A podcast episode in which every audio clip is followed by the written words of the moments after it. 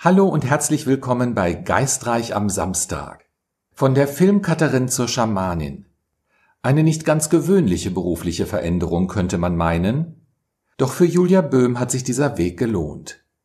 Sie hat im Schamanismus ihre wahre Berufung gefunden. Ich freue mich, Julia heute als Gast bei mir begrüßen zu dürfen.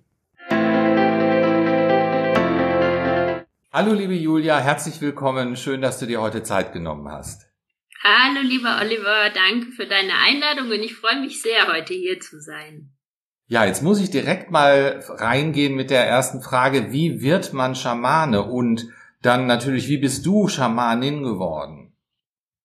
Also Schamane kann man auf verschiedene Arten werden. Manche bekommen das durch Vererbung. Da ist tatsächlich auch äh, diese Heilkraft äh, von Generation über Generation weiter vererbt. Manche haben einfach die Berufung, auch wenn es in der Familie noch gar nicht vorhanden ist. Manche äh, waren schon oft Schamanen in alten Leben. Das hat sich bei mir später so gezeigt. Und es gibt auch die sogenannte Schamanenkrankheit, also dass Menschen wirklich krank werden, wenn sie nicht ihre Schamanenkraft annehmen. Und bei mir war es auch so durch eine persönliche Krise und einen Unfall bin ich letztendlich gerufen worden. Ich hatte mit äh, 19 einen Unfall, bei dem ich mir mehrere Rückenwirbel angebrochen hatte. Und die Jahre zwischen 20 und 30, sage ich mal, waren maßgeblich gesundheitlich davon bestimmt, weil bei mir dann nichts mehr funktioniert hat, was an der Wirbelsäule aufgehängt war. Also alle inneren Organe, die ganzen Nervenstränge. Ähm, ich hatte diagnostiziertes Reizmagen, Reizdarm, Durchfälle, Krämpfe, Schwindelanfälle, Schweißausbrüche und es war dann irgendwann so stark, dass ich nicht mal mehr was zu mir nehmen konnte, egal ob trinken oder essen und ich mich sofort übergeben habe. Und du bist aber tatsächlich auch äh, in, in medizinischer Behandlung gewesen, in westlicher medizinischer Behandlung, möchte ich äh, vielleicht auch einwerfen. Ne? Und das hat genau. wirklich geholfen. Nein, da hat gar nichts geholfen und die Ärzte waren sich auch noch nicht mal einig, was ich hatte. Die einen haben gesagt, es ist zum Beispiel Reizmagen, Reizdarm, dann kam noch Fructoseintoleranz dazu. Die, die anderen haben gesagt, es sei Morbus Crohn und wollten mir eine Cortisonkur über Monate ähm, geben, was ich aber dann dankend abgelehnt habe durch die schamanische Ausbildung, die dann in mein Leben kam, ist, sind alle Symptome einfach verschwunden. Wie ist diese Ausbildung in dein Leben gekommen? Wie hast du diesen Ruf gehört? Genau, also es hat eigentlich begonnen mit einem eigenen Entschluss von mir, der da hieß, dass alles andere egal ist und ich jetzt erstmal gesund werden muss. Und ja, nach diesem Entschluss hat sich mein Leben also relativ schnell in heilende Bahnen gelenkt, sage ich mal. Genau, ich war in Köln äh, bei einem Meditationsabend, da war ich dreimal und die Frau hatte immer die Trommel dabei. Und am dritten Abend hat sie dann gesagt, ja, das sei äh, schamanisch. Und da habe ich mich erstmal total erschreckt und dachte als erstes unwissend an Voodoo, Okkultismus und lauter diese schwarzmagischen Dinge.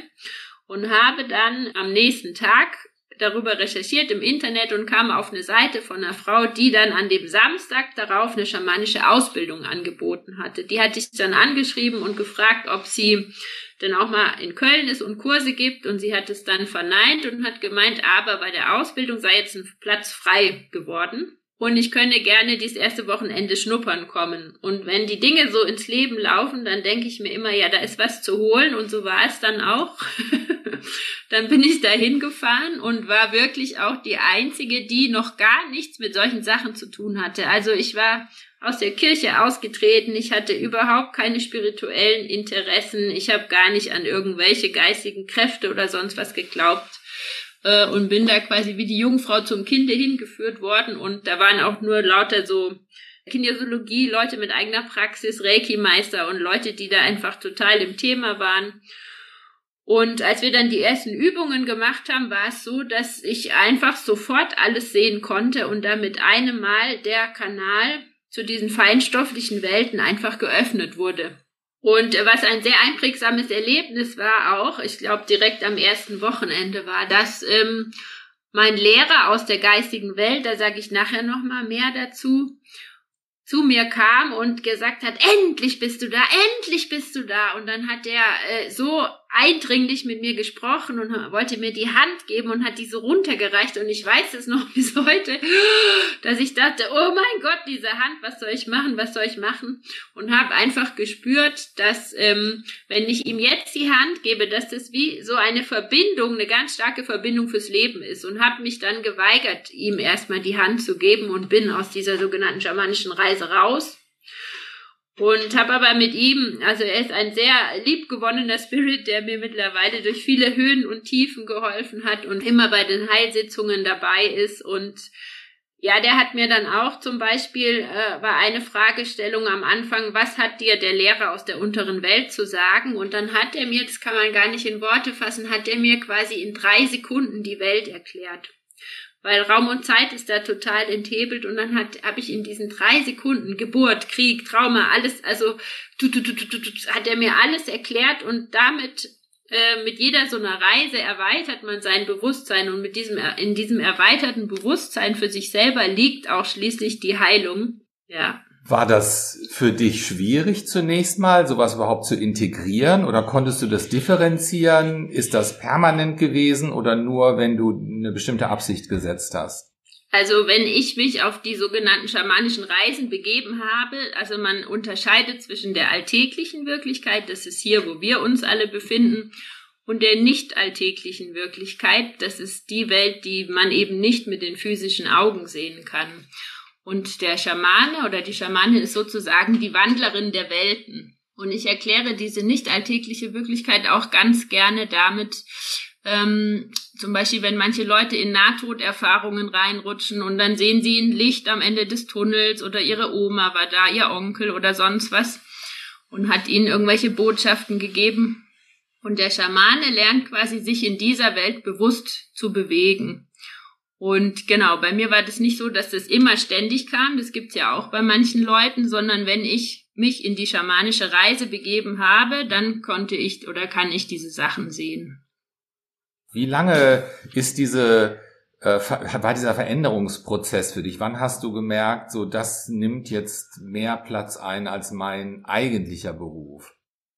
Ja, genau, den eigentlichen Beruf des Cutters habe ich mittlerweile an den Nagel gehängt und arbeite nur noch energetisch mit schamanischen Sachen, auch Quantenheilung, auch ähm, Familienaufstellungen. Am Anfang konnte ich das nicht so sehr nehmen, weil das einfach mein Bewusstsein total überfordert hat und ich wirklich so dachte, jetzt bin ich komplett verrückt geworden aus irgendeinem Grund, der mir unerklärlich war. Und es hat eine Weile gedauert, bis ich das integrieren konnte. Und jetzt ist es so, oder auch das kam relativ schnell, dass ich mir dann das Leben ohne diese Arbeit gar nicht mehr vorstellen konnte. Weil das einfach so eine wertvolle, sinnstiftende und hilfreiche Arbeit für alles ist, dass es quasi nichts gibt, was darüber mehr Sinn macht im Leben für mich. Gibt es eine spezielle Richtung, in der du ausgebildet bist im Schamanismus oder gibt es da überhaupt unterschiedliche Richtungen? Kannst du da vielleicht was drüber sagen? Ja, gerne. Also meine erste Ausbildung, die war in dem sogenannten Core-Schamanismus. Äh, das von Michael Hahner, das ist der Gründer von, dem, von der Foundation of Shamanic Studies. Und der ist weltweit rumgereist und hat die schamanische Arbeit untersucht bei indigenen Völkern und hat sozusagen die Grundelemente, die Kernelemente, deswegen auch Chor-Schamanismus in die westliche Sprache übersetzt. So dass auch wir die Dinge anwenden können, weil wir können ja jetzt nun mal nicht zwölf Stunden vor dem Wasserfall sitzen und meditieren. Und so hat er das quasi übersetzt, dass auch wir diese Sachen anwenden können und die funktionieren dann auch tatsächlich bei uns. Ich habe also angefangen mit diesem Chorschamanismus und habe dann danach immer mehr indigene Lehrer gehabt, zum Beispiel auch den Himalaya-Schamanen Mohan Rai. Der hat auch ein Institut gegründet, das ist äh, bei Kathmandu, das Shamanistic Studies and Research Center. Dann habe ich bei mexikanischen Schamanen gelernt, bei sibirischen Schamanen und natürlich selber immer geübt, geübt, geübt. Und dann kommt, hat man ja auch seine eigenen Spirits, die dann einem auch immer äh, weiterlehren. Man muss auch sagen, ähm, man hört nie auf zu lernen. Also man ist nicht fertiger Schamane oder sowas. Auch bei den indigenen Völkern ist es ja so, dass sie teilweise mit fünf Jahren schon initiiert werden auf ziemlich für uns krasse Art und Weise, indem die zum Beispiel unter einen Wasserfall gedunkt werden und ja, wenn man quasi, wenn die das überleben, dann ist die Schamanenkraft angenommen und wenn nicht, dann fallen die teilweise ins Koma und werden dann von anderen Schamanen begleitet über Tage. Da finden wie so innere Kämpfe statt. Und ähm, ja, bei uns ist es Gott sei Dank nicht so spektakulär und brachial. Und man hört aber nie auf zu lernen. Es ist einfach so, dass mit der Erfahrung äh, einfach deine Schamanenkraft und deine Macht, sage ich auch mal, in den geistigen Welten wächst und die Themen ändern sich. Am Anfang ist man vielleicht so mehr bei seinen persönlichen Themen, blockierende Gedankenmuster, irgendwelche emotionalen Blockaden und so weiter. Und dann ändert sich das je besser du dich in diesen Welten bewegen kannst, je mehr Spirits du auch kennst, je mehr du die Welten dort auch kennst, dann ist es so, dass du vielleicht auch in kollektive Themen reinrutschst, zum Beispiel wie Kriegstraumata. Das kann ja auch sein, dass das über Generationen vererbt ist, dass man selber nie einen Bombenangriff erlebt hat, aber plötzlich äh, wacht man auf oder hat, hat Albträume von äh, Bombenangriffen. Ne? Sowas kann zum Beispiel sein. Ja, Du hast eben von der Initiierung ähm, erzählt. Wie muss ich mir das jetzt in der westlichen Welt vorstellen, wenn du nicht unter einen Wasserfall getunkt wirst, äh, sondern wie passiert das? Genau, da gibt's auch verschiedene Arten. Einmal durch Zeremonien, zum Beispiel durch Feuerzeremonien oder man kann auch Visionssuchen machen. Ich habe zum Beispiel mehrere Tage und Nächte im Wald alleine gewohnt. Man sagt so, dass nach circa drei Tagen so die Zivilisationsschicht abfällt und dann werden eben diese diese äh, Übergänge zwischen äh, feinstofflicher und grobstofflicher Welt auch dünner. Dann kann man besser die Spirits hören, dann kann man sich besser verbinden. Dann ist einfach der Kanal reiner, ne? weil durch diese ganzen zivilisatorischen Reize, die da ständig auf einen einbrechen, hört man gar nicht so gut, was die Spirits einem flüstern. Und ähm, es gibt auch natürlich Initiationen in der geistigen Welt, da passieren dann auf Reisen bestimmte Sachen. Bei mir war das zum Beispiel so, im Chorschamanismus gibt es eine sogenannte Zerstückelungsreise. Da wird wirklich der Körper in der Reise getötet. Also du, du bist quasi ohne Körper dann und das kann auf verschiedene Art und Weisen passieren.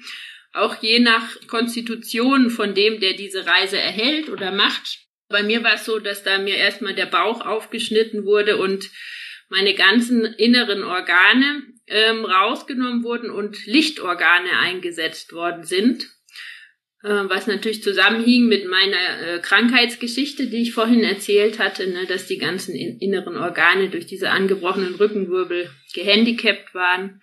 Und dann ist es so, dass ich von wilden Tieren aufgefressen wurde und wieder ausgespuckt. Und aus diesem Haufen, der da war, wurde ich dann wieder Stück für Stück geformt. Und man kann das sehen wie eine, wie eine ähm, ja, energetische Operation tatsächlich, wenn da was aufgeschnitten wird oder rein oder rausgenommen. Ähm, da hat man auch teilweise dann wirklich noch Schmerzen, wie so Heilungsschmerzen. Ja, wenn man schamanisch arbeitet, dann heißt es auch, man stirbt immer mehrere Tode. Also man geht eigentlich immer wieder bei seinen Prozessen in den Tod und wird wieder neu erwacht auf einer neuen Bewusstseinsebene. Ne? Und diese Zerstückelungsreisen kannst du auch drum bitten. Zum Beispiel mache ich das auch, wenn ich ähm, irgendwie merke, gerade kriege ich äh, die Sachen im Leben nicht gut hin und alles ist so wild und durcheinander und ich kann mich nicht gut erden, dann bitte ich auch oder auch, hab auch wenn ich was körperliches habe, dann bitte ich meine Spirits, meine hohen Geistführer um eine Zerstückelungsreise und dann wird der Körper komplett energetisch general überholt, kann man sagen. Ne? Körper, Geist und Seele, nicht nur der Körper, sondern alles dann.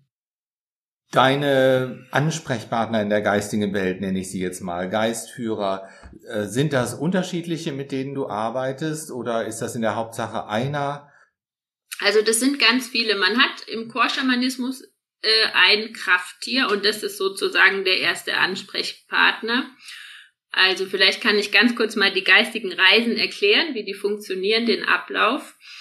Im Chorschamanismus hat man ein Krafttier und dieses Krafttier muss man erstmal holen oder sich mit dem verbinden. Es ist die ganze Zeit da, aber wenn man diese Arbeiten noch nie gemacht hat, dann kann sein, dass die Verbindung abgebrochen ist. Und ähm, das be beginnt dann so, dass du dich im Geiste, vielleicht auch in der geführten Meditation, auf einen Platz, auf eine Lichtung begibst und äh, dann kannst du dein Krafttier zu dir rufen zum Beispiel. Das ist eine Möglichkeit und gucken, ob es kommt. Eine andere Möglichkeit ist, ins Unterbewusstsein zu reisen. Und das funktioniert so, in, diesen, in dieser nicht alltäglichen Wirklichkeit ist es aufgebaut, die mittlere Welt, wo wir uns bewegen. Dann gibt's die untere Welt. Da ist, äh, ist das Unterbewusstsein, da sind alle Ängste, alle versteckten Fähigkeiten und Talente, die man noch nicht gehoben hat, oder auch, man sagt auch die dunkle Nacht der Seele, also alle Schattenanteile, die man hat, dann eben die mittlere Welt und dann die obere Welt, wo alle geistigen und geistlichen Themen äh, sind, die himmlischen Welten. Und in der oberen und der unteren Welt hat man jeweils einen speziellen Meister, der genau auf einen zugeschnitten und perfekt ist. Ja, dann hat man also einmal sein Krafttier, was einem erstmal herumführt. Dann hat man unten im Unterbewusstsein einen Lehrer, dann hat man quasi im oberen Bewusstsein einen Lehrer. Und dann kommen natürlich äh, mit der Zeit auch ganz viele andere Lehrer dazu. Pflanzengeister, äh, Geister von Orten, Hausgeister und natürlich die ganzen Göttlichkeiten, Medizin, Buddha. Ich habe eine starke Verbindung zur kosmischen Christusenergie oder auch mit Mutter Maria arbeite ich viel und natürlich richtet man sich immer an die höchste göttliche Urquelle. Die ist sozusagen immer mit im Boot und natürlich unsere Mutter Erde, die uns alles gibt, von der wir alles haben und ohne die wir natürlich gar nichts hätten. Ne? Und so macht man dann auch, wenn man sich in diese Welten begibt, die Anrufung, um einen heiligen Raum zu öffnen. Man räuchert sich ab, und dann ruft man zum Beispiel die Himmelsrichtungen, die Elemente, äh, sein Krafttier oder auch die hohen Geistführer, mit denen man eine besondere Verbindung hat und bittet die hinzu in diesen heiligen Heilraum, damit die dann äh, wirken können. Das hört sich jetzt sehr, sehr komplex an äh, für mich. Wenn du jetzt eine Sitzung mit einem Klienten äh, beginnst, Gibt es da ein bestimmtes Protokoll, was du abarbeitest, in Anführungsstrichen, oder wie darf ich mir das vorstellen? Wie lange dauert so, so eine Sitzung auch? Also ein bestimmtes Protokoll gibt es nicht, außer dass man diese heilige Raumöffnung macht, damit auch keine fremden Energien rein können. Das ist dann wie energetisch abgeschlossen und auch nur die Sachen eingeladen, die da sein dürfen und sollen. Und ähm, der Rest der Reise läuft immer, also jede Reise ist komplett anders. Also jeder Klient hat ja einen anderen Hintergrund. So ist auch keine Reise gleich. Und von der Dauer her kann man es auch nicht so richtig sagen. Also eine halbe Stunde auf alle Fälle, eher so gegen eine Stunde. Es kann aber auch mal bei Zeremonien länger dauern. Es kommt auch darauf an, welches Thema dahinter liegt. Wenn es jetzt zum Beispiel nur in Anführungsstrichen ein blockierendes Gedankenmuster äh, ist, kann es auch in zehn Minuten erledigt sein. Ähm, wenn das jetzt aber ein größeres Thema ist, wie vorher schon mal angesprochen, wenn man sich in diese kollektiven Felder begibt, wie Angst oder Kriegstraumata oder solche Sachen oder sexueller Missbrauch, dann kann es natürlich auch mal länger gehen und äh, sehr viel komplexer sein, weil dadurch, dass wir alle zusammenhängen, energetisch sind wir alle verbunden, heilst du dann nicht nur, also beziehungsweise man heilt ja nicht selber, man ist nur der Kanal, ne? Aber dadurch bekommt dann nicht nur die Person Heilung, die bei dir ist, sondern tatsächlich passiert Heilung auf in dem kollektiven Feld. Also alles, was man bei sich selber heilt, dient auch seinem direkten Umfeld und der ganzen Welt sozusagen. Deswegen gibt es da keinen äh, dogmatischen Ablauf. Ja, und was auch ganz wichtig ist zu sagen, ist, dass Heilung und Ganzwerdung auch immer was mit der Verantwortung des Klienten zu tun hat. Ne, also es äh, funktioniert nicht so, ich komme und leg mich hin und jemand macht was weg für mich.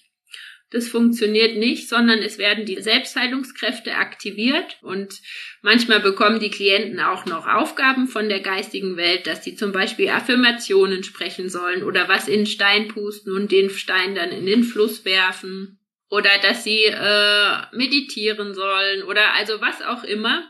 Manchmal sind die Aufgaben gar nicht so schwer und trotzdem machen die Leute es dann nicht und sagen, ja, es war kurz besser und dann kam es wieder und dann sage ich, ja, hast du denn auch die Aufgabe gemacht? Nee, da bin ich noch nicht dazu gekommen.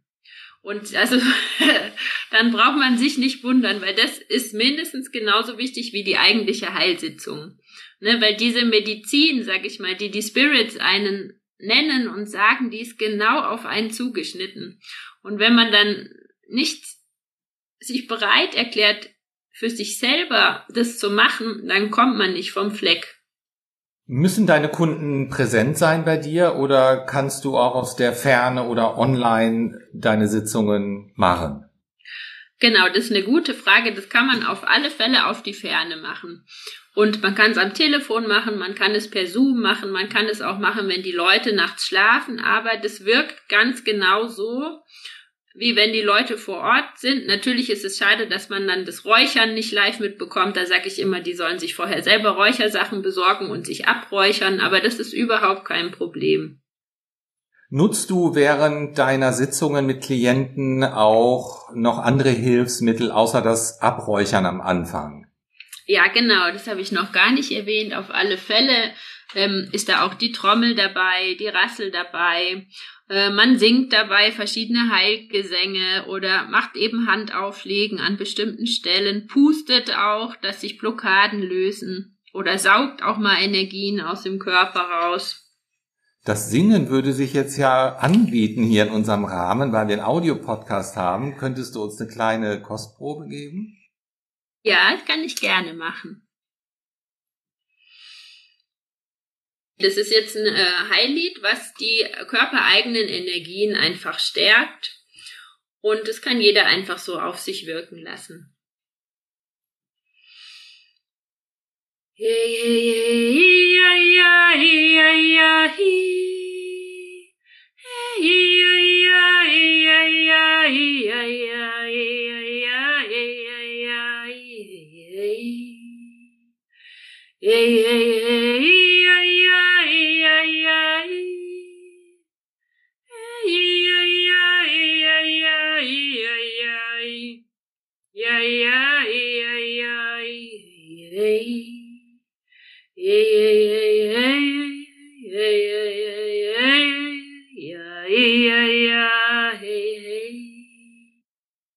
Sehr berührend. Vielen Dank, Julia.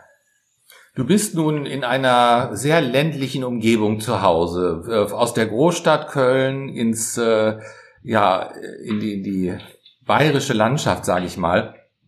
Bist du dort äh, die Dorfhexe oder nimmt man dich dort, äh, ja, wie begegnet man dir als Schamanin? ja, ich wohne ja hier im Oberallgäu und da ist diese äh, feinstoffliche Welt noch sehr präsent, auch im Alltag, sag ich mal. Hier gibt's noch ganz viele Kräuterfrauen, die binden dann zu bestimmten Jahreszeiten bestimmte Kräuterbuschen. Hier äh, räuchern die Bauern auch zum Beispiel ihren Stall, wenn die, also nicht alle, aber viele, räuchern die ihren Stall, wenn die Kühe dann von der Alpe kommen, wo sie den Sommer über waren und dann äh, in den Stall gehen kann auch sein, dass sie eben nicht in den Stall gehen, wenn der nicht geräuchert ist. Dann haben sich da allerlei Energien eingefangen in der Zeit, wo der, wo da eben keiner war. Ne? Und dann gibt es auch hier noch die sogenannten Gesundbeter, die Gsündbeter.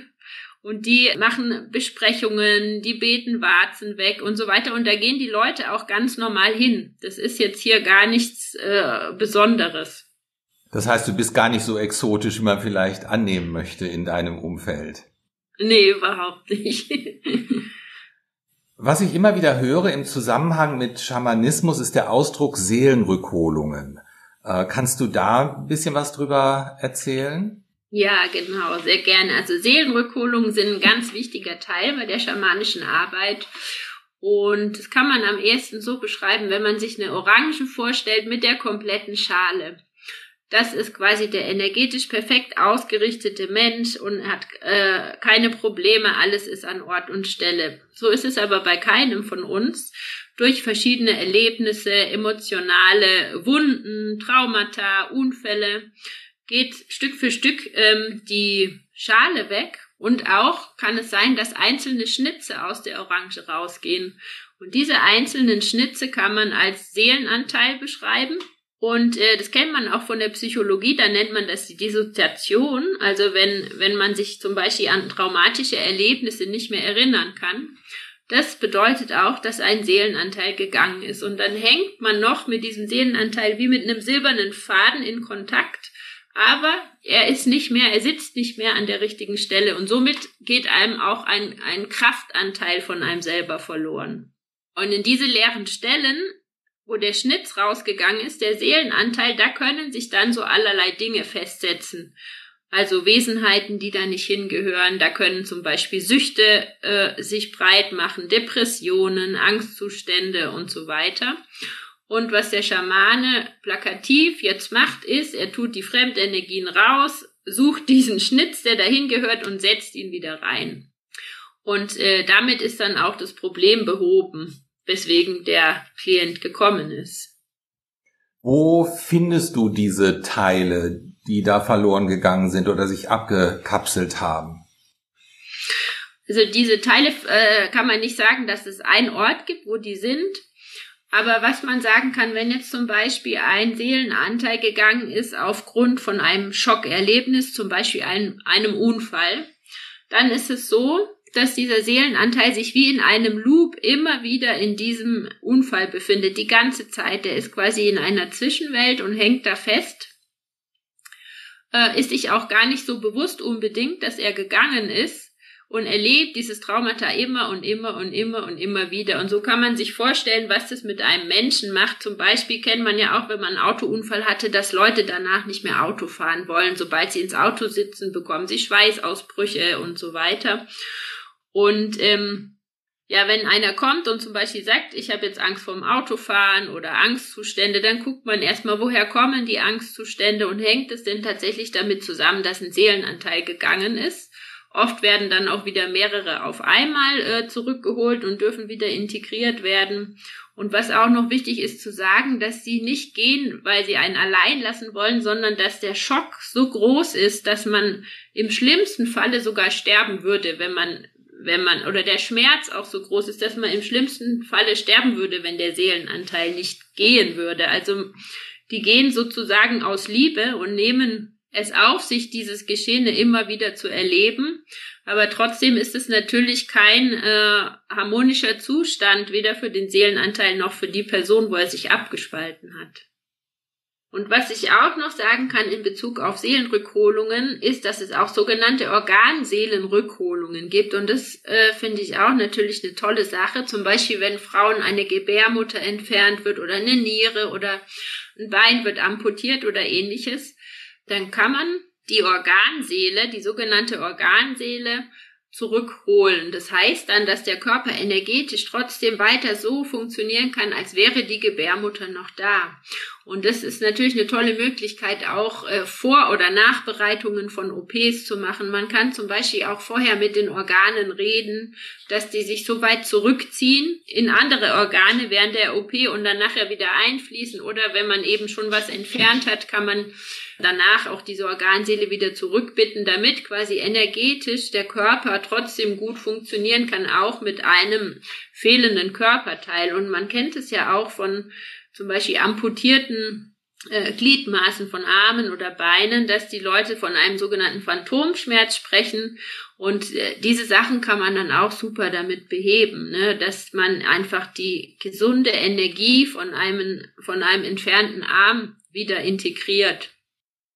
Und wenn wir gerade schon über Seelenanteile sprechen, da gibt es auch eine schöne, einfache Übung, die jeder für sich zu Hause machen kann. Wenn er morgens im Bett liegt und noch so ein bisschen dämmerig ist, dass er einfach alle seine Seelenanteile zu sich zurückbittet.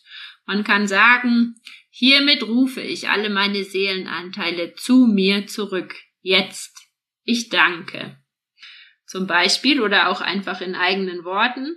Weil es ist ja so, dass die Seele auch nachts planieren und spazieren geht und man kennt es ja, was man träumt, das sind ja ganz viel verschiedene Sachen und dementsprechend sind auch die verschiedenen Anteile unterwegs von einem in der Nacht und dann ist es gut, wenn man die am Morgen erstmal alle sammelt, dass man wieder in seiner vollen Kraft ist und dann erfrischt und munter aufstehen kann.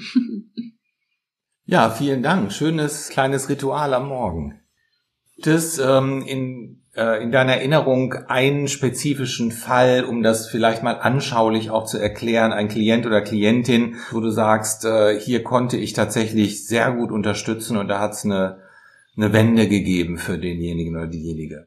Ja, genau. Also da gibt's eigentlich mehrere Beispiele. Zum Beispiel hatte ich mal eine Frau, die hatte starke Angstzustände und äh, wusste auch gar nicht warum da war es dann so, dass ich auch einfach einen Seelenanteil aus einem alten Leben zurückgeholt habe.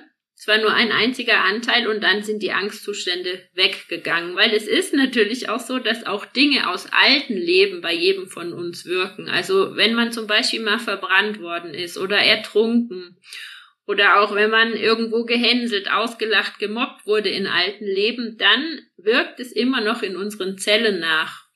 Und das ist auch nicht nur bei uns Menschen so, sondern es ist auch bei Orten zum Beispiel. Also wenn irgendwo ein Feuer stattgefunden hat, dann ist einfach dieser Ort aus der ähm, Harmonie gefallen, der ist nicht mehr in Balance und dann muss man da auch wie die Seele des Ortes wieder anrufen und zurückbitten.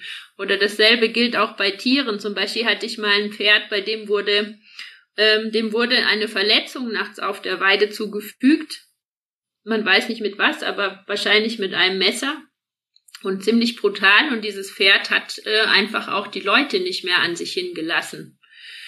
Und ist davor immer an Zaun gekommen, hat sich streicheln lassen und hat es dann nicht mehr gemacht. Und nach der energetischen Arbeit, einmal nach der Versorgung energetisch mit der Wunde und natürlich auch mit dem Tierarzt, aber auch dann mit der Rückholung von dem Seelenanteil ist es dann wieder zutraulich gewesen. Also solche Dinge passieren dann einfach, weil einfach das Traumata geheilt ist und überwunden ist und wieder integriert ist. Ja, damit hast du meine nächste Frage im Prinzip auch schon beantwortet. Die wäre gewesen, arbeitest du auch mit Tieren oder mit Orten spezifisch? Aber das hast du ja gerade schon erklärt. Ja, genau. Also man, man kann den Schamanismus oder die schamanische Heilarbeit nicht eingrenzen auf irgendwas. Man kann wirklich mit allem heilen und mit allem sprechen. Also im schamanischen Weltbild ist es auch so, der sogenannte Animismus, dass alles beseelt ist ob das jetzt Steine sind, ob das Pflanzen sind. Äh, und ich habe auch mal ein Interview gelesen von einem Zen-Mönch, das fand ich sehr amüsant. Da hatte der geschrieben, dass er das interessanteste Gespräch seines Lebens mit einer Hummel geführt hätte. und das fand ich total nett. Und genauso ist es auch wirklich, dass man quasi überall seine Meister finden kann. Julia, es ist super spannend mit dir zu reden. Uns geht jetzt langsam die Zeit aus, aber hast du vielleicht abschließend noch eine kleine Übung, die wir unseren Hörern mit auf den Weg geben können, wie sie schamanisch mit sich selber arbeiten können. Ja, total gerne. Also eine gute und einfache Übung, die auch jeder an Ort und Stelle machen kann, ist zum Beispiel, wenn man ähm, eine Emotion spürt, dass man mal guckt, wo fühle ich die denn im Körper und dann eine Körperstelle verortet und dann seine eigene innewohnende Weisheit fragt, welche Farbe benötigt jetzt diese Körperstelle oder auch bei körperlichen Schmerzen. Und ähm, ihr werdet euch wundern, es wird auf alle Fälle eine Farbe erscheinen vor eurem inneren Auge und die lasst ihr dann einfach einfließen in diese Körperstelle, so lange wie es sich gut anfühlt. Julia, ich bedanke mich ganz herzlich bei dir und vielleicht sehen wir uns für eine weitere Episode zu einem späteren Zeitpunkt nochmal wieder. Ja, Oliver, sehr gerne. Ich danke dir auch und alles Liebe. Tschüss. Tschüss.